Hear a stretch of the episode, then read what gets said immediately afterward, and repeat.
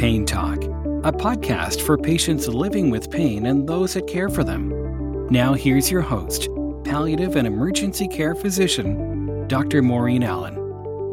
Welcome back, everyone, to another Pain Talk podcast. Today, I'm very excited to interview uh, Dr. Trudy Taylor, who is a rheumatologist practicing in Nova Scotia. So, Trudy was born and raised in Antigonish County, where she did her undergraduate degree at St. Francis Xavier University. She went on to pursue medicine at Dalhousie University, followed by internal medicine training at St. John's at Memorial University of Newfoundland. So, it's interesting reading these uh, bios, and you realize how much you've had in common with uh, some of these uh, amazing individuals. Uh, I also did my um, medical training uh, in Newfoundland uh, and also live in the Antigonish community. So it's wonderful that there are connections that we all have. So finally, she did return to Nova Scotia to pursue subspecialty training in rheumatology at Dalhousie University, where she has stayed on as a staff rheumatologist and associate professor at the medical school. Trudy has a passion for education at all levels of medical education, as well as education for patients and families. She's won several international and national teaching awards and continues to dedicate her time both at work and outside of home to education in the field of rheumatology. I was fortunate enough to, to attend one of her sessions, and she is uh, extremely effective in reaching individuals and explaining complex situations or complex conditions, as well as the uh, pharmacotherapy that we might use in a way that we can all understand. So she has a gift for that. She's the immediate past program director for the adult rheumatology training program at Dalhousie University and currently serves as chair of the rheumatology specialty committee at the Royal College of Physicians and Surgeons of Canada. I want um, you to tell us a little bit about yourself. I was reading your bio and I went, oh my gosh, there's so much commonality actually uh, when I read some of your bio, and I'll explain it later. But you tell us about yourself. So I was born and raised in Antigonish County. I, I grew up in the county in Lochaber on a farm, and uh, you know I think had a real sense of uh, strong work ethic that sort of was was ingrained in me in that background. Um, and then I went to high school in Antigonish and furthered my studies at St. FX um, with a science degree in uh, chemistry and math, actually. Oh. Um, and then went on to Dalhousie for my um, undergraduate medical schooling. And then I went to Newfoundland, Memorial University of Newfoundland, to do my internal medicine residency, and then came back to um, Halifax and Dal to do my rheumatology residency and stayed. And that was kind of my plan. Once i once i figured out where i was going from a professional perspective and and what um, field i was interested in i kind of always knew that i wanted to come back and practice in nova scotia but yeah. thought that it was important to go elsewhere to get some experience outside of the province. Um, at some point in my training. Yeah, I actually did my uh, medical training. I my background is nursing. I worked in outpost nursing and uh, spent about 12 years in Newfoundland. So when I saw Memorial, I went, "Oh yeah, go girl." Yeah. yeah. so, you know, the just to put it in context for people to understand, from your undergraduate degree till where you finished your I don't know would they have called it a fellowship with rheumatology or yep. yeah, yeah. So how many years did that take? So, starting with my undergraduate science degree, after graduating from high school, it would have been 13 years. Wow, geez, that's a, so it's just to put it into context sometimes yeah. for, for, people to truly understand. So, yeah. what drew you to rheumatology? Yeah, it's so interesting because when I started medical school, I thought that I was going to be a family physician, and my plan was to come back and practice close to home. So, I grew up in Lochaber. I thought I would probably either practice in Antigonish or Sherbrooke and you know i'm very close with my family. That's where i wanted to be. And so i when i was in medical school as you know the first two years of medical school are mostly classroom learning. There yeah. is some kind of elective time where you get a little bit of experience but uh, it's not really until you get into clinical clerkship in your third and fourth years where you're kind of doing more of that on the job training and trying out these different specialties. So when i was deciding about my clerkship rotations i um, purposefully decided that I wanted to do internal medicine as one of my core rotations first. I did mm. for a couple of reasons. One, I knew that it was going to be high yield learning. I knew that I would learn a lot that I would be able to use in other rotations. Um, and uh, two, I had always kind of heard dread from other medical students about how intensive and difficult internal medicine was. And I kind of thought it would be nice to get that out of the way, yeah. learn everything that I can, use it, but but get it done and get that hard one done up front, which is a little bit how I kind of I like I just like to tackle things and get them done. So yeah. I did that. And to my surprise, I fell in love with internal medicine mm-hmm. um, when I did that rotation. So that was in the beginning of my third year. So I, I at the and I, but I kept an open mind, and as I went through other rotations, I thought, you know, nothing really made me as excited as internal medicine did and i kept coming back to that and even when i did family medicine i loved family medicine but i still i, mm. I liked internal medicine. I, I just yeah. i liked a lot of the inpatient care. I liked the the inpatient teamwork. There was st- those types of things that drew me to it. So i decided that i wanted to pursue a residency in internal medicine. And so in fourth year we do these electives. Um, and so mm. electives are just to kind of try out different specialties, but they're also, you know, it's res- getting into residency is like it's like a job application. Yeah, and so exactly. um, there is some some competitiveness to it, and so you have to be a little bit savvy about what you choose to do for electives. And so I thought, well, I want to do internal medicine. I should do electives in some of the subspecialties in internal medicine. And I thought that will be that will look great for my application. It will show that I'm I'm truly interested in this field. But then I thought I could use it to learn more about those subspecialties. And I specifically chose a couple of subspecialties that we don't learn as much about, or at least I didn't feel like I was as comfortable with them as some of the more core internal medicine subspecialties like cardiology and respirology, mm. where we we spend so much time. Yeah. So I chose rheumatology and infectious disease um, and for my electives. And so when I did my elective in rheumatology, I just fell in love with it. It was at the time when um, our understanding of the pathophysiology mm. of, of kind of these chronic, devastating rheumatic diseases like rheumatoid arthritis was really becoming better understood and newer therapies were being developed that were having this tremendous impact on um, preventing destruction um, and improving, you know, function and kind of lifelong outlook for people. Yeah. Um, and I just, I found that it married that, you know, great sort of medicine and science with still being able to have connections with patients and families because there's this kind of long-term chronic follow-up that happens in yeah. in the field of rheumatology so um yeah so i i just it it was a little bit by fluke but um yeah but because I it's not something that we're necessarily exposed to early on in in medical training yeah. but uh but i'm so i feel so fortunate that i yeah. that i happened upon it in that way yeah and i think it's a it's a it's an area of medicine too that you know your understanding of the of the immune processes and and what happens with these particular diseases and that you can target therapies and almost get an immediate response for the majority of patients in terms yeah. of they feel better They've been yeah. feeling so crappy and uh, to be able to offer them therapies. And, uh, you know, when I think back even to my training, I mean, when we started to see, I can still remember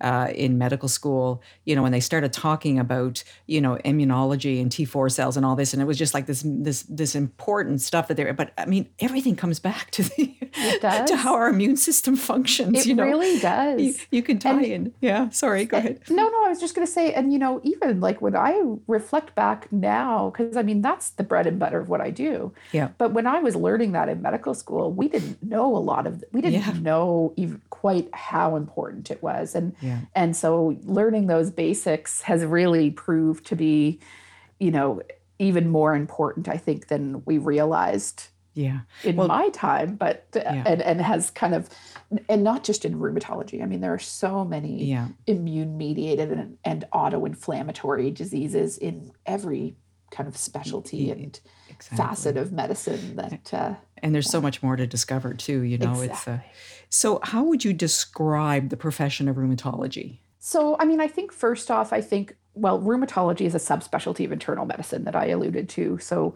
there you do have kind of that core training in internal medicine which becomes important so most people when we think about rheumatology would think about arthritis. Um, and so would think about the joints. Um, it's interesting to see how rheumatology has changed over the years because it used to be kind of all arthritis was under the umbrella of rheumatology. And to some degree, you know, before we had this understanding of the pathophysiology of the inflammatory arthropathies, there was a big component of rheumatology that was a pain management, and yeah. and uh, and I think that's kind of branched off in more recent years. So I think of rheumatology as dealing, yes, with arthritis, especially inflammatory types of arthritis. So the comp, the types of arthritis that cause inflammation and destruction in the joints, as opposed to more common um, degenerative or post-traumatic arthritis like osteoarthritis or degenerative disc disease.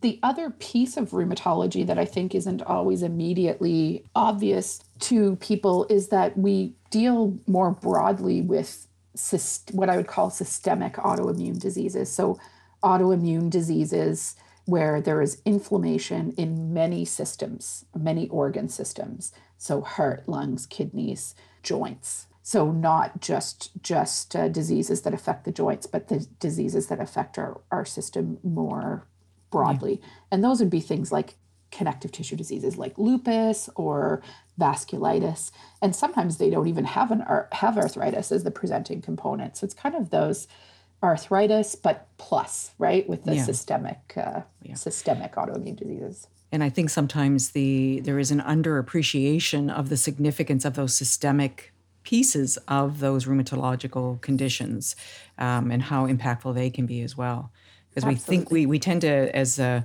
and even even i mean i sometimes in, until we step back and realize how broad this area is is that we often just kind of focus in on joints right? And and but it's so much bigger than that. So this kind of leads into those you know and i know uh, we see a lot of myths and misperceptions in clinical practice especially uh, when i'm seeing patients who are living with persistent pain. And they'll often talk about that i have uh, I have arthritis or I have rheumatic disease uh, or rheumatism or you know just the terminology I think gets really or I have inflammation that you're looking at tissue and you're not seeing inflammation but you know that they're having pain in those areas. But there's a lots of myths and a lot of terminology that gets kind of bantered around. So mm-hmm. what are some of the common things that you see in, in in your clinical practice that people sometimes get mixed up? There are a lot of myths out there. I think the biggest one is that arthritis in itself is a diagnosis, which really isn't the case. So, yeah. You know, there are tens to hundreds of types of arthritis, I'll say. So, I think that it's important for people to understand that there are different types of arthritis, which really have different implications. And so, some people just say they have, like you mentioned, you know, they have pain and they'll say that pain is arthritis when it actually may not be arthritis at all. It may be a different cause for pain. Or they may say they have rheumatoid arthritis when they're mixing up the, the older term rheumatism with yeah. rheumatoid arthritis. Um, and rheumatism really is more the pain component of things that seems to be localized to muscles and joints versus a true kind of inflammatory arthritis so that's that's a common one that kind of myth around the the terminology and really understanding the the true underlying cause of pain i think the other big one that i see is that the myth of, that arthritis is an older person's disease and that i think has huge implications you know, first of all, because sometimes people don't recognize that children can get arthritis. And certainly we see that. And I actually do the transition clinic where adolescents are, are being, when they're old enough, are being transitioned into the adult rheumatology world. I see those patients and follow them. And I think it's kind of under recognized that the, that they that kids and adolescents can suffer, but even people in their earlier, you know, year 20s, 30s can develop in arthritis. And so um, yeah. I think that's a huge misconception as well. Um, there's lots of misconceptions about management as well. So, yeah, um, exactly. Um, management with all kinds of different things. I think, you know, anything from uh, different types of bracelets that I've seen, like magnetic bracelets and copper bracelets, that really don't have a lot of good grounding in in kind of evidence that they truly do make a difference for for arthritis and arthritis pain, but even different remedies that uh, that are out there as well that that really don't have a grounding in mm. in science as far as controlling symptoms or preventing damage. Um, so I think about things like glucosamine, uh, chondroitin, MSM. There's there's a lot of them that are out there um, that that really haven't been proven, despite some rigorous studies looking at them. What about what about um, uh, the the myth, and I guess this is sort of making that distinction between when we think of degenerative uh, processes versus inflammatory processes. And I think maybe what I'll do is just get you to what is the difference between osteoarthritis and degenerative uh, disease or degenerative arthritis? I think most people think of it, you know, as the same entity. I think of degenerative arthritis as being sort of a term that uh, is related to kind of natural degeneration, typically from repetitive trauma and the mechanics of what we do on a day to day basis. And one of those things can be osteoarthritis. Um, some things that we don't put the label of osteoarthritis on, like degenerative disc disease, would fit into that yeah. category as well. But but I think they do all. Um, I think that they fit nicely and can be lumped into a category of non-inflammatory arthritis degen- uh, that is of a degenerative cause. There mm. are other non-inflammatory types of arthritis that I would lump in there as well, like post-traumatic arthritis. Um, so after having had a you know a, a, fracture, for instance, and then developing um, arthritis after that. So they both can hurt, obviously, but what's the importance about making the distinction clinically as well as for patients between an inflammatory process and a non-inflammatory process? Yeah, that's it's a really important one and sometimes it can be a hard one for people to wrap their heads around. I mean, I think on face value we say, well, one can be caused by inflammation and the other is not caused by inflammation. Um, it's not quite that simple that we do know that there is some kind of localized inflammatory response that happens even in degenerative um, and non inflammatory types of arthritis. But when we talk about inflammatory arthritis, we're talking about obvious signs of inflammations in the inflammation in the joint. So heat, obvious fluid swelling in the joint, sometimes redness and obviously pain. And and not all those things aren't aren't specific to inflammatory um, arthritis, for instance, non inflammatory arthritis, like you mentioned, will have pain. Mm. Um, and sometimes it can look like there's swelling, but it's not really fluid swelling, it's more bony enlargement, not yeah. um, that's happening. The reason that there's it's so important to differentiate those two is that inflammatory arthritis can be autoimmune in nature. And when it's autoimmune in nature, meaning your immune system attacking yourself and causing inflammation, sometimes that doesn't just affect the joints, like we were alluding to, it can affect other organ systems as well. So it's important to differentiate and keep in mind that this may not just be a joint problem. Um, for one. And then it has huge implications as far as the potential management, because um, management of inflammation is very different than management of pain. And while mm-hmm. there can be some overlap, the management of inflammation turns out to be the most important target in inflammatory types of arthritis. And it can it can the goal is to get rid of inflammation and inflammation is what causes damage in those types of arthritis. And so it can actually halt or at least slow down the progression of damage in the joints. Yeah, I think uh, the long term implication is so important. Exactly. Yeah. So, another driver of pain, and this is where I can get into the complexity of, of patients that I'm seeing in the in the pain clinic who have coexisting uh, other types of conditions that coexist with uh, other processes that can drive pain.